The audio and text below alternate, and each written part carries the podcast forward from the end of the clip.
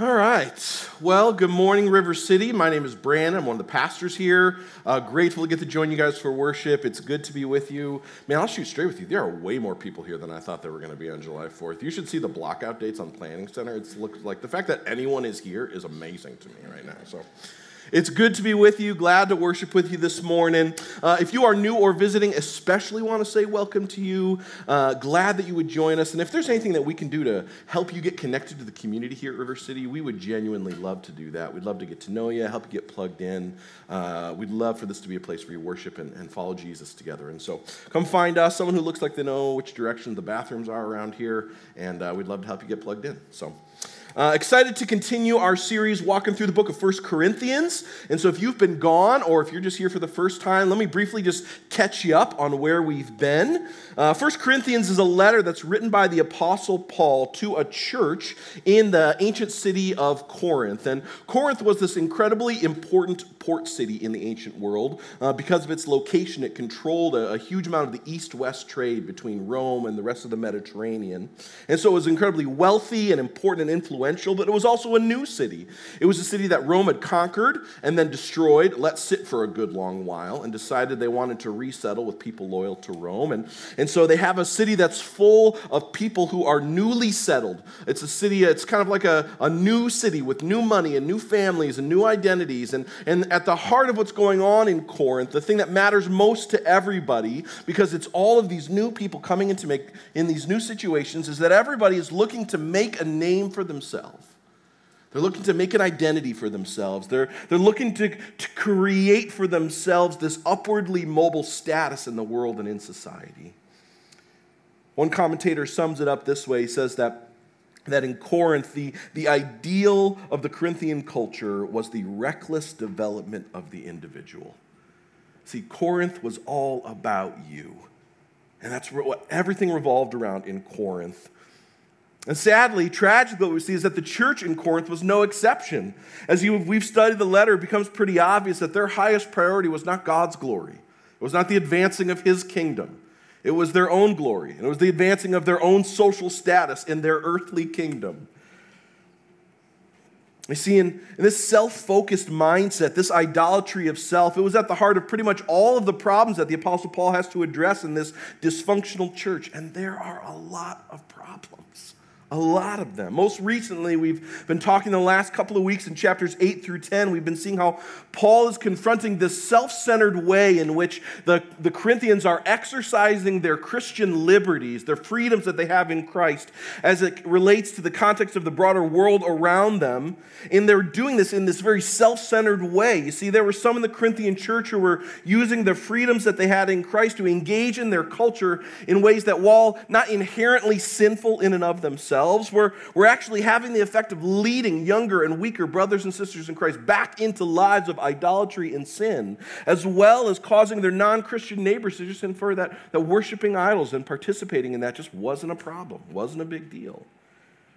Instead of being concerned about how the exercise of their freedoms was negatively impacting others, as you read, the thing that you see is that they're most concerned about trying to get their pastor to affirm that they can do what they want to do. And so while Paul affirms that technically their theology is correct, they are free in Christ to act in all these different kinds of ways, he confronts this underlying selfish attitude of their hearts and he challenges them to, to begin by asking not what they are free to do, but asking what they are free to give up for the good of others. What, what rights and freedoms do they have because of Jesus that they are free and even glad to be able to lay down for the good of others? He's highlighting for them the reality how this, the mark of Christian maturity isn't in understanding and exercising all your rights and freedoms, but in being w- willing, even glad to lay them down for the good of others. And I go over all of that background not just to catch you up on where we've been at or, or just to highlight the incredible and timeless relevance of God's word for our lives today, because it's not like we have any kind of problems with selfishness in our world, right? But I, but I do it to highlight even more so because how what Paul is saying is directly connected with what he's going to be teaching in these next couple of chapters that we're going to be in in the next few weeks and months. You see, in chapters 11 through 14, Paul transitions from confronting the self centered ways that the Corinthian believers are exercising their liberties in the context of the broader world around them to confronting the self centered ways they're exercising their liberties in the context of the worship gathering in specific. In the ways that they're gathered, when they gather together for worship, the ways that their self centered mindset is impacting that. And the first issue that we see this self centeredness causing problems in their worship gatherings is on the surface, what we're going to see is that it seems like it has to do just with what they're wearing, with their attire, with some, with some kind of aspect of their clothing and how they're presenting themselves as they participate in the corporate worship gathering. But the reality is that Paul is actually trying to address something much deeper and more foundational, something much more important. See, he's actually touching on the importance in this passage of the, the equal and the yet distinct ways that men and women are, are both created and called to reflect God's image and to glorify him. In a lot of ways, what Paul has to say here in chapter 11 of 1 Corinthians is really kind of a commentary, kind of like an application of Genesis 1 and 2, which is why last week uh, we kind of took a detour out of 1 Corinthians and spent the whole week in Genesis 1 and 2, talking about our identity as image bearers and what that means. And, and we don't have time to go over all that we discussed last week, but the, but the big picture ideas, the foundational principles we highlighted last week in order to set this week up were, were one that humanity is uniquely made in the image of God. We see that in Genesis Genesis 1 and 2, which means that in a way that no other part of creation can, people are created and called to be and to live as reflections of God's nature and character in the world. And this is our primary identity and our primary purpose for which every person ever in all time has been created. So if you want to know what your purpose is, that's it. It's the same for everyone. It gets worked out in all different ways, but that's our purpose is to be God's image bearing glory reflections of Him. But secondly, we saw how it's not just humanity in general that's created and called in God's image bearing eh, to be God's image bearing representatives, but that men and women specifically and uniquely are called to do that as well. That men and women are created and called to bear God's image in ways that are absolutely equal and yet notably distinct. And this equality and distinction we saw between men and women wasn't just kind of some happy accident. It wasn't just some like, oh, cool, look how that worked out. We saw in Genesis 1 and 2, it was a necessity. Because just as there is one God in multiple parts that are characterized by sameness and difference in the midst of the Father, the Son, and the Spirit, there are also, so humanity is created in the image of God, has multiple parts, male and female characterized by both sameness and equality and difference. And so it's only when the two genders come together, each embracing their equal and yet distinct callings, that we show this a full picture of God's image amongst one another. And we live out our real true calling as God's people.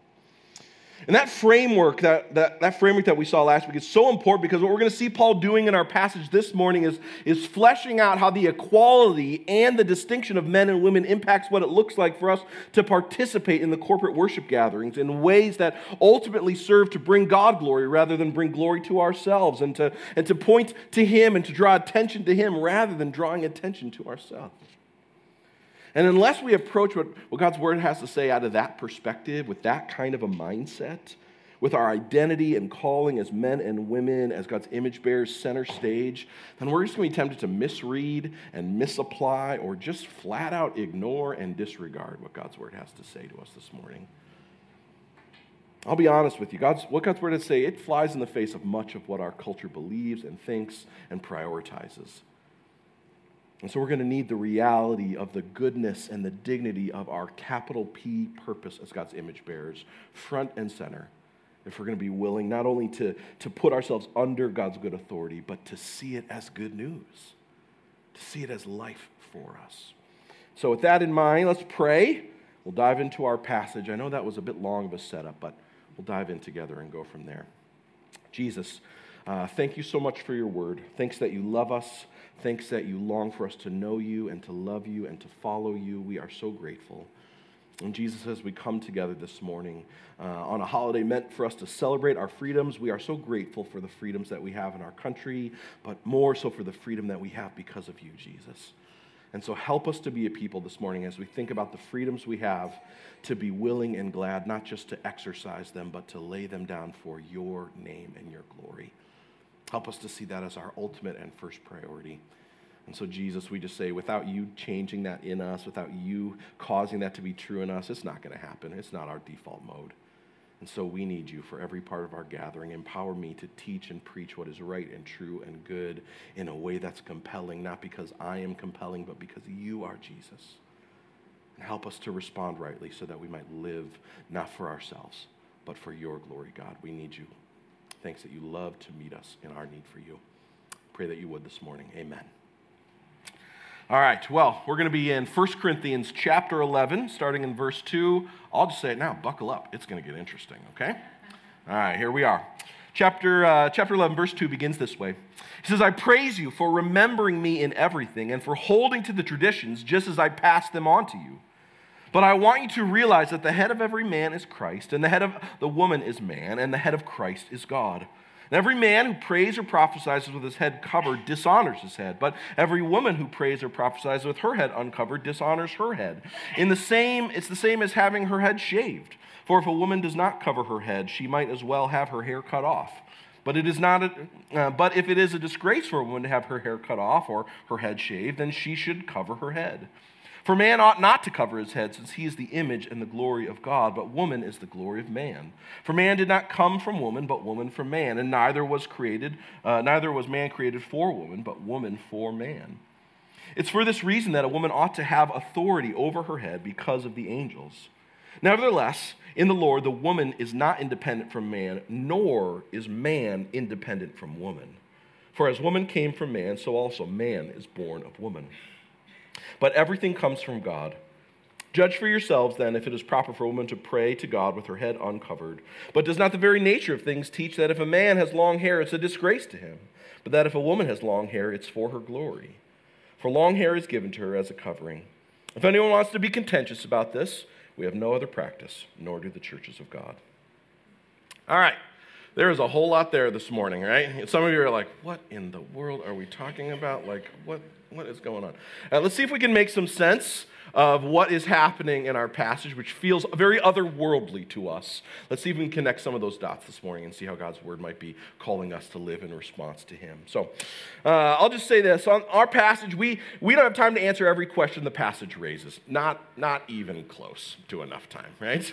And so if you have more questions about this, I want to encourage you, come find me afterwards, shoot me a message. I'd love to process that more with you.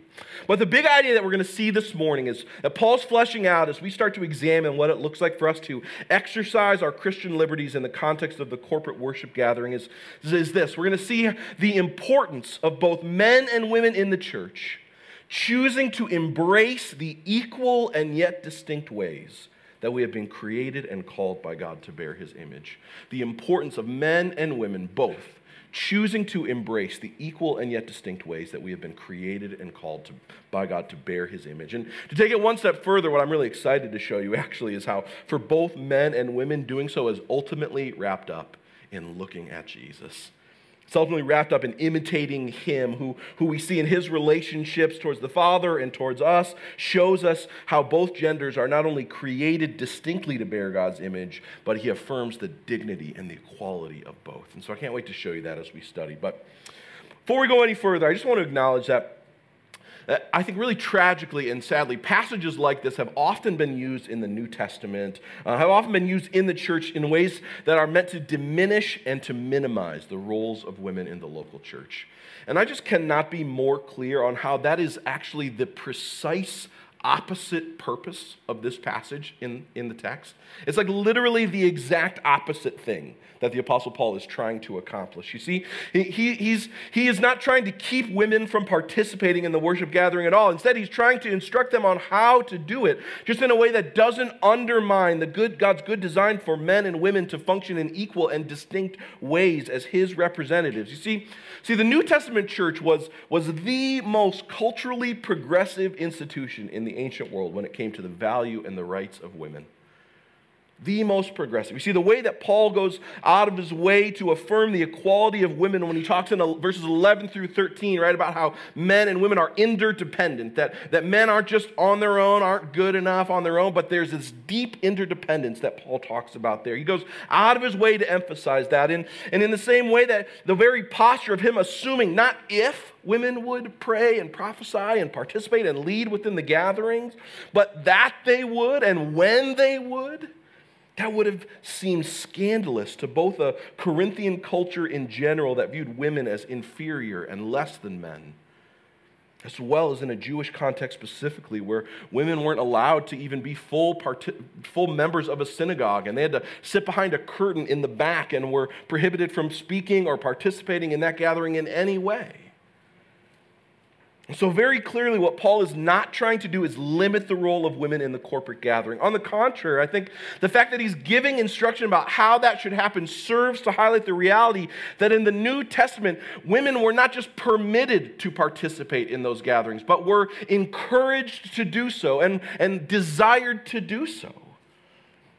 You see, there is a big difference between permitting women to serve in ministry and pursuing that to happen. You see, it's, it's one thing to say that women are permitted to pray or to give announcements or to lead worship or to do all various sorts of kinds of things. And it is quite another to actively pursue having women in those roles within the church. And the reality is, is that we want to be a church at River City that does not just permit women to participate in ministry, but that actively pursues that happening. If you were to go through the membership class at River City, one of the things that you'd be asked to do is to read through a number of different positions we have on a bunch of important things. And one of those would be our position on women in ministry. And and what you see if you read that document through, there's a lot there. We don't have time to get to it all. But the, what, you think is, what you see is that the leaders of River City are committed to actively pursuing, encouraging, empowering, and equipping women to serve and to lead in ministry at River City Church. Now, I'm not trying to say that we do that perfectly or that we don't have room to grow, but I want you to know that that is the attitude and approach that we want to have as a body of believers together, and especially as leaders of our church. And hopefully, you see that getting worked out in obvious ways. Places like here on Sunday mornings, where women play all kinds of roles in our gathering. It's not just like if you're a lady, you serve in nursery or something like that, you know? Like, there's all kinds of ways that women lead and serve in our gathering, whether that's leading worship or giving announcements or praying or giving testimonies or all different kinds of things we see happening. Also, in our small groups, we have men and women both leading in small groups. It's not like the men are in charge and the women are just kind of like around. Like, no, like that's important that we have men and women both leading in those communities.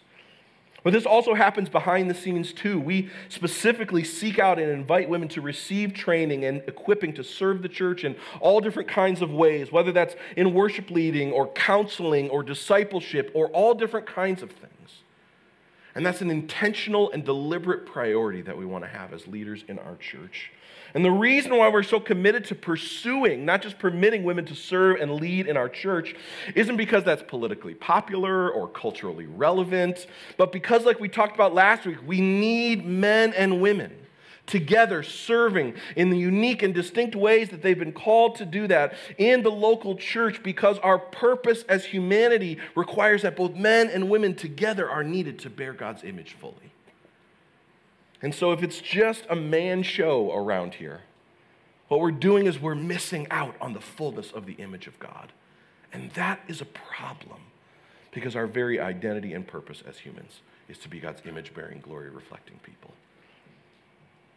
You see, we saw in Genesis 2 how man alone was insufficient, incomplete, unable to fully reflect the image of God. He needed a helper. We talked about how that word means a necessary and indispensable ally. And so God created woman to fill in the to to meet the ways that men lack. And so there is a need for both of us. In the passage, we don't have time to do a deep dive on this one, but when Paul is talking here about woman came from man and woman is for man and the glory of man and all that kind of stuff, essentially what Paul is getting at the underlying idea is he's saying that man did, was not enough on his own.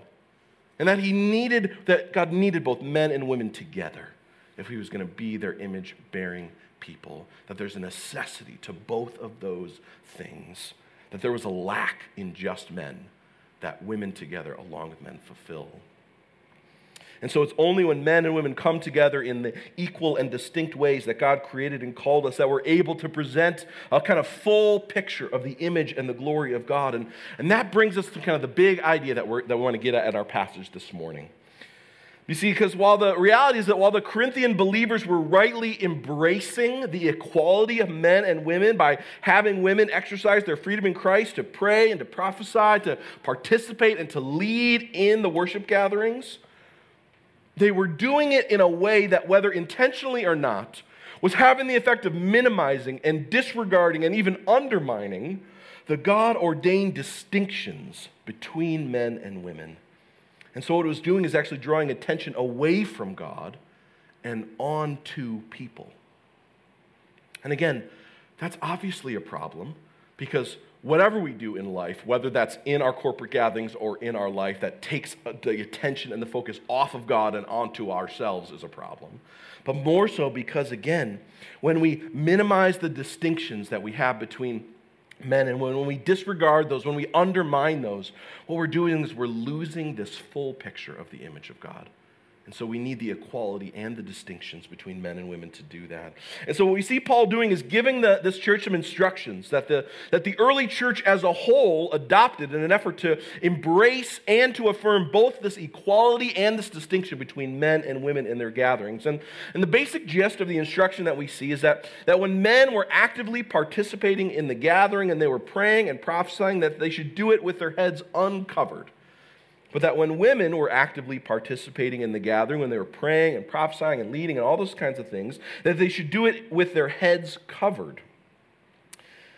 Now, in some ways, this has to do with some historical and cultural situation that this church was in.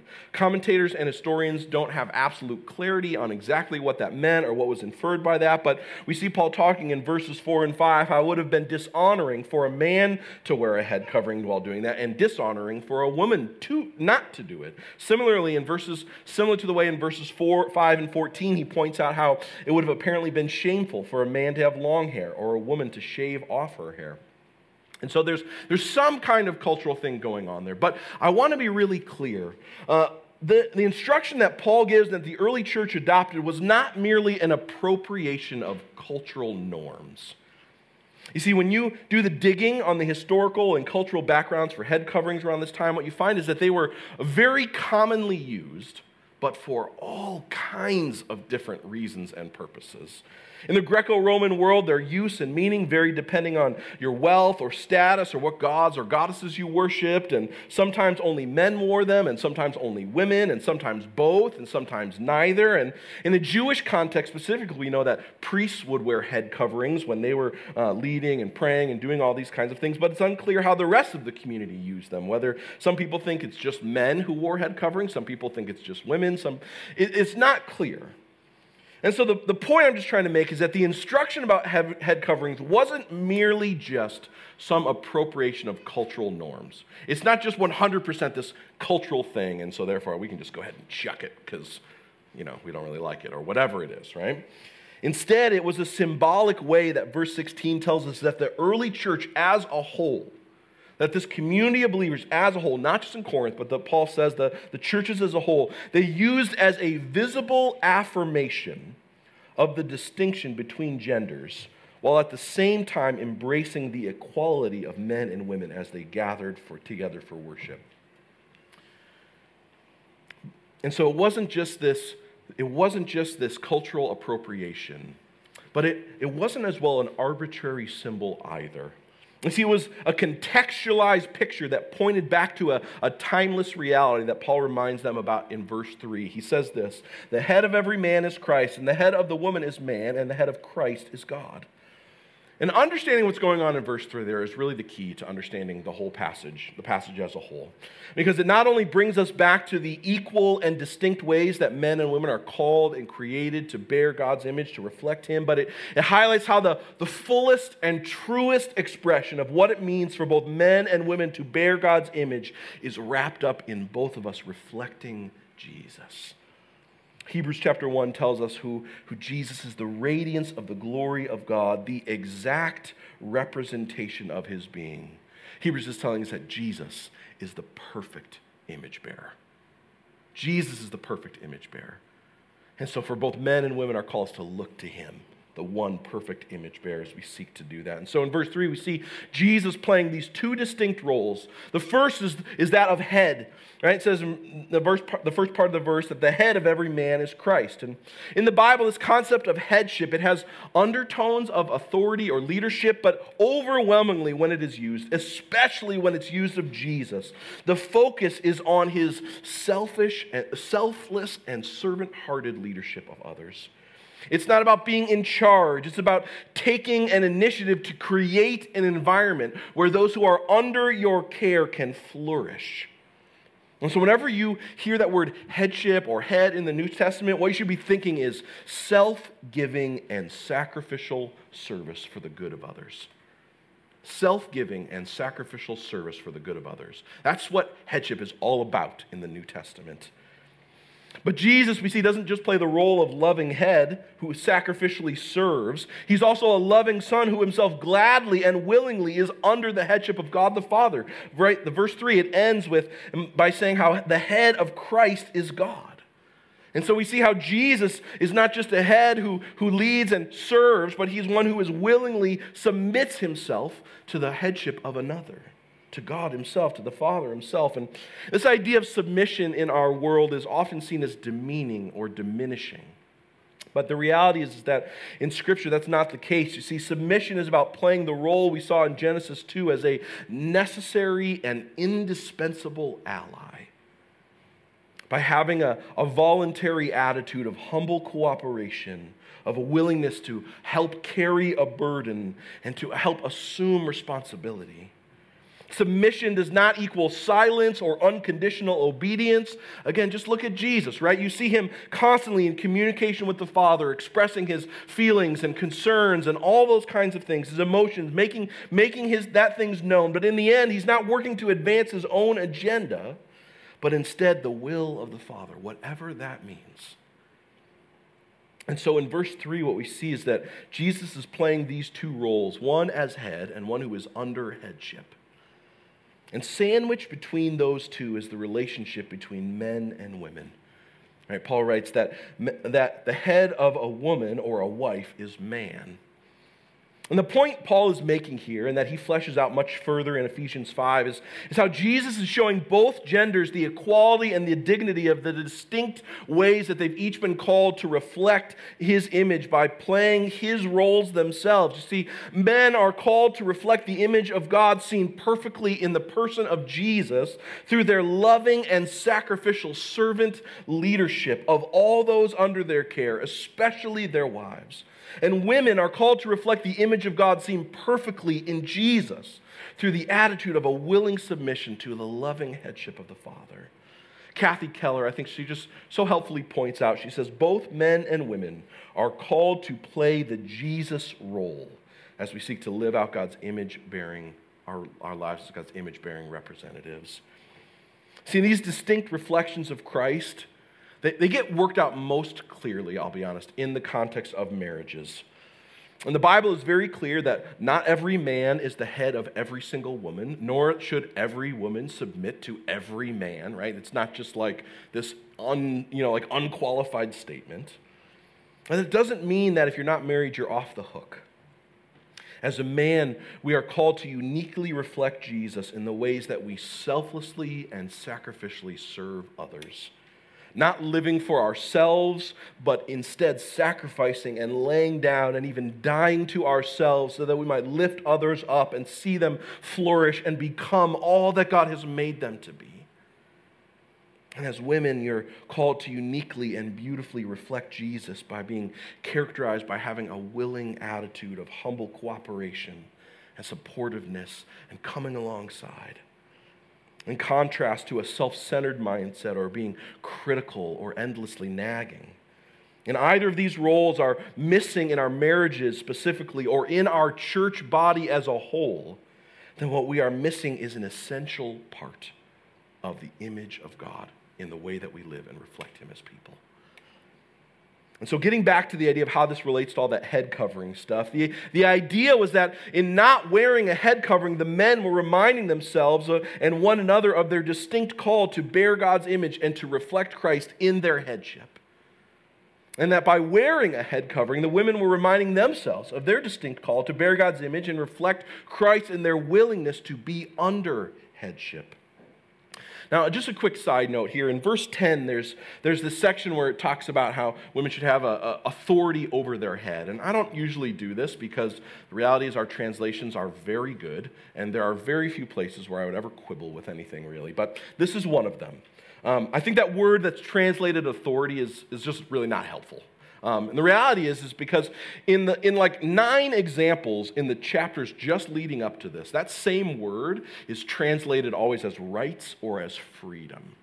In every, in every one of these bunch of examples, that same word is translated as rights or as freedoms. Literally, just a couple verses previous to this, at the end of 10, the same thing happens, right? And so I think translating it that way is much more helpful, right? Because the head covering for women was about having this visible picture of their calling to reflect Christ by willingly being under headship, like he was, which is characterized by a submission that was not coerced and not demanded and not just about authority, but it was about a free choice to glorify God. And so, in the willingly choosing to wear a head covering in this specific setting, the women were reflecting this willing choice that Jesus made to submit himself to the Father. And there's this beautiful picture of Jesus that was intended to be shown in that setting. Now, it's at this point that some of you are looking around and you're seeing no one around here is really wearing a head covering, right? Right? When, when Steph was leading us in worship, she was not wearing a head covering. If you're here other weeks, when other people are, other women are up front and leading and all kinds of things and praying and doing all kinds of things, they're not, they're not wearing head coverings. And, and, the, and none of you think when that happens, like when Steph's up here leading without a head covering, none of you are like, oh, she's trying to be a man. Like, like, I can't believe that she would do that. Like, she doesn't care about the distinctions between men and women. None of you are thinking that. And if you are, we have a much bigger problem to discuss, right? Because, like, that is just a level of crazy, right? Like, we're not, it's not the thing, right? See, at River City, we're not dealing with the same issues that the early church was dealing with. Right? In the early church, they were creating a community in the context of a culture where women were always behind the scenes. We're seen as inferior or we're not invited to participate in the gatherings. That's not the case here. We, that's normal in our world. See women included in participating in those things. Furthermore, in our context, if Steph, for example, again, sorry, Steph, if I'm just making you awkward as you're here this morning, but if, you, if she was to wear a head covering while she's leading worship, that would actually serve the opposite purpose in our context because everyone would be like, what the junk is going on? Like, everyone, why is she doing that? I don't understand that. What is happening, right? And that would actually be serving the exact opposite purpose, right? Of taking the attention off of ourselves and onto Jesus, right? Furthermore, I think to add, we, we just do not see any other places in God's word where God commands women to cover their heads in these types of situations, right? And so I think the reality is, is that, is that this, the, the, the picture that the early church chose together to use was in large part the reason a lot why they did this because it was dealing with a problem that they were facing where the role having women serve and participate in the gathering was, was serving to just undermine that there were any distinctions. And that's not the problem that we're facing right now in our body.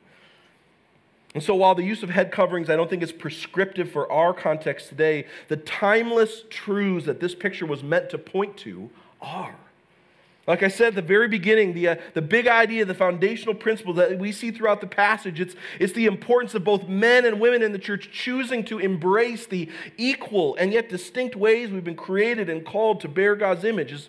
And as a church, we, we want to be deliberate about doing that. We want to celebrate and affirm the equality and also the distinction of men and women. And we want to be intentional about not undermining or diminishing or trying to disregard any differences that are, that are there. Now, I'll just be honest with you. As I've studied and prayed and prepped, I don't think that this passage specifically is, is meant as a corrective for our body. It was meant as a corrective for this early church.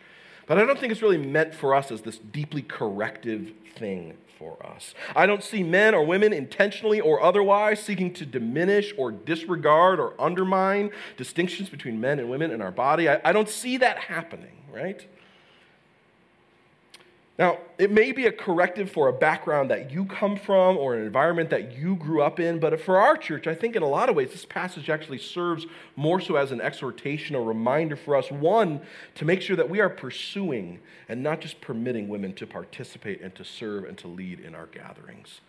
Again, I said in the beginning, the fact that Paul is giving instruction about this happening means he wants it to happen, and he wants it to be a regular part of their gathering. And so should we as God's people, because women are essential and indispensable as we seek to be God's image bearing people and to minister on his behalf in the world. But secondly, I think it's a reminder for us to embrace and to embody our callings towards headship and towards being under headship like Jesus did. So that in either way that God's created and called us to serve and to live out our identity and calling as His image bearers, that, that we're willing to submit ourselves to what He's designed us for. And the reality is that embracing and embodying a Christ like, sacrificial, and servant hearted headship, as well as a humble and willing submission, goes against the very grain of our culture, as well as our default desires and motives. You see, we want to live for our own glory and for our own good, not for God's glory. Our default mode is to put our own needs first and our own priorities first and our own desires first. And we, we tend to embrace the message of our culture, which says that your gender is ultimately about you and not about God, and that it should be expressed in whatever way that you seem feels best to you or disregarded altogether if it doesn't fit the way that you feel like that you that way it fits your needs. I just need to be clear all of us have done this. As men, we see the call to headship as being about having authority and being in charge and being able to get what we want instead of dying to ourselves and laying down our freedoms for the good of others, for the good of those who are under our care. Oh man, God was convicting my heart about that this week. If I'm honest, I've been realizing lately this, uh, there's just been a bitterness in my own heart towards my wife lately, just because I feel like in some ways our personalities are so wildly different, and I feel like sometimes it just feels like she keeps me from living the life I want to live, however it is, right? And I'm realizing that the, that, that, that feeling that I have is rooted in the fact that I am not loving her as Jesus has called me to. And that I see my role as a husband and as being a head is about me about getting what I want, about her helping me get what I want. And that is so radically out of line with how Jesus calls me to love and serve her as a husband. That is absolutely opposed to God's good design. And the invitation for me as head is to lay down my very life for her good and for her joy. And the fact that I feel sometimes like she's keeping me from something is a realization that I have missed entirely Jesus' call for me to love and serve her as he does for me. Man, I don't know if you're here this morning and that might speak to you, but God's word challenged my own heart this week. Women as well. I think often can see the call to submission as degrading or humiliating instead of seeing it as a beautiful way to image Jesus' willing and glad submission to the Father. I think all of us, wherever we're at, we need to confess and to repent of our self centered mindsets. The way we view all of life, the way we, including our own gender and the distinctions and equalities we have, as being about us. And we need to confess and to repent that we have viewed this world and our lives and our marriages and our churches as being about us. And the reality is that we will only be able to do that if we see first that Jesus selflessly gave himself for you. As the head of the church, he laid down his life for you as the Son of the Father, he humbly submitted to the Father's will, doing everything for the Father's glory and not his own, so that you might be forgiven and cleansed and made new and, get, and set free from the bondage of sin. and that you might be shown how to live out your true identity and calling as you look at him, the perfect image bearer. And when we see how Jesus did it for us, we see the inherent goodness and dignity and beauty of how he calls us to do those things unto him in ways that are equal and yet distinct as men and women. And so there is no greater calling and more, no more life giving purpose than to give yourself back to the one who has given himself for you. And to say that with every fiber of your being, you want to live and exist to reflect his glory so that others might see him for who he really is and might be captivated by his beauty and his goodness and his glory. See, there is life in giving ourselves to that purpose in which there can be found nowhere else. And so, what we're doing in communion every week as we remember and as we celebrate that together is remembering how Jesus selflessly gave himself for us. The bread reminds us of Jesus' body, which was broken for us, as he lived the life that we did not, bearing God's image perfectly as we do not. And the drink, it reminds us of Jesus' blood, which was shed for us, as he paid the price that the, that, that the penalty for all the ways that we have failed and rejected God's purpose and identity that he has given to us. And he receives that penalty for us. And so, communion, it, it doesn't make you right with God, and it doesn't save you, and it doesn't change your status or your standing with him. Instead, it's a chance chance for us to remember and to again set our hearts and minds on the selfless love and leadership and submission of Jesus himself. So that as we are captivated in love for him, we would, out of love for him, be fueled to give, life, give our lives back to him. And so if you're here today and you've trusted Jesus as your Savior, and if you look to Him to be the one who gives you your, your identity and your purpose, then during our time of worship, I'd encourage you go back and take communion.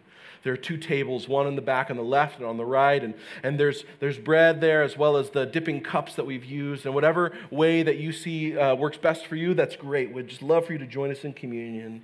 But if you're here this morning and, and you're still figuring out who Jesus is, and if you have any interest in submitting to him as at all, I just want to encourage you, you are so welcome here. I am so glad that you would join us. And just to say you are welcome in our church and you are welcome in our community, and your process and questions are absolutely welcome here. But I would encourage you, hold off on taking communion. See, communion is about remembering and celebrating all that Jesus has done on our behalf. Instead, what I encourage you, if you haven't yet submitted to Him, choose to submit your life to Him first today. Choose to give yourself put yourself under His good authority. That's the call for every single one of us, men and women alike. That we might reject the call of our culture to live for ourselves instead of embrace our identity and purpose to live for God's glory. There is life and joy there. There is nowhere else. Let's pray. King Jesus, we come before you this morning and we are glad to get to study your word together. And God, we have come to a challenging topic contextually, theologically, culturally. It's tough. And so, God, we ask that you might graciously cause the deep and timeless truths of your word to sink deeply into our heart. God, if there's been anything that I have said this morning that has been unhelpful or out of line with your desires, I pray that you would just cause that to, uh, to be swept from people's hearts and minds. Yeah, but Jesus, the timeless truths that we see in your word, would you cause them by your grace to sink deeply into our hearts? And out of a love for you, would you compel us to give ourselves towards reflecting you in the equal and distinct ways you've asked us to as men and women? So, God, as a people, we might bear your image fully and rightly, and that people might see and understand and experience and encounter your glory as they see us, your people, living for you. God, we can't do any of that without you. We need you. Amen.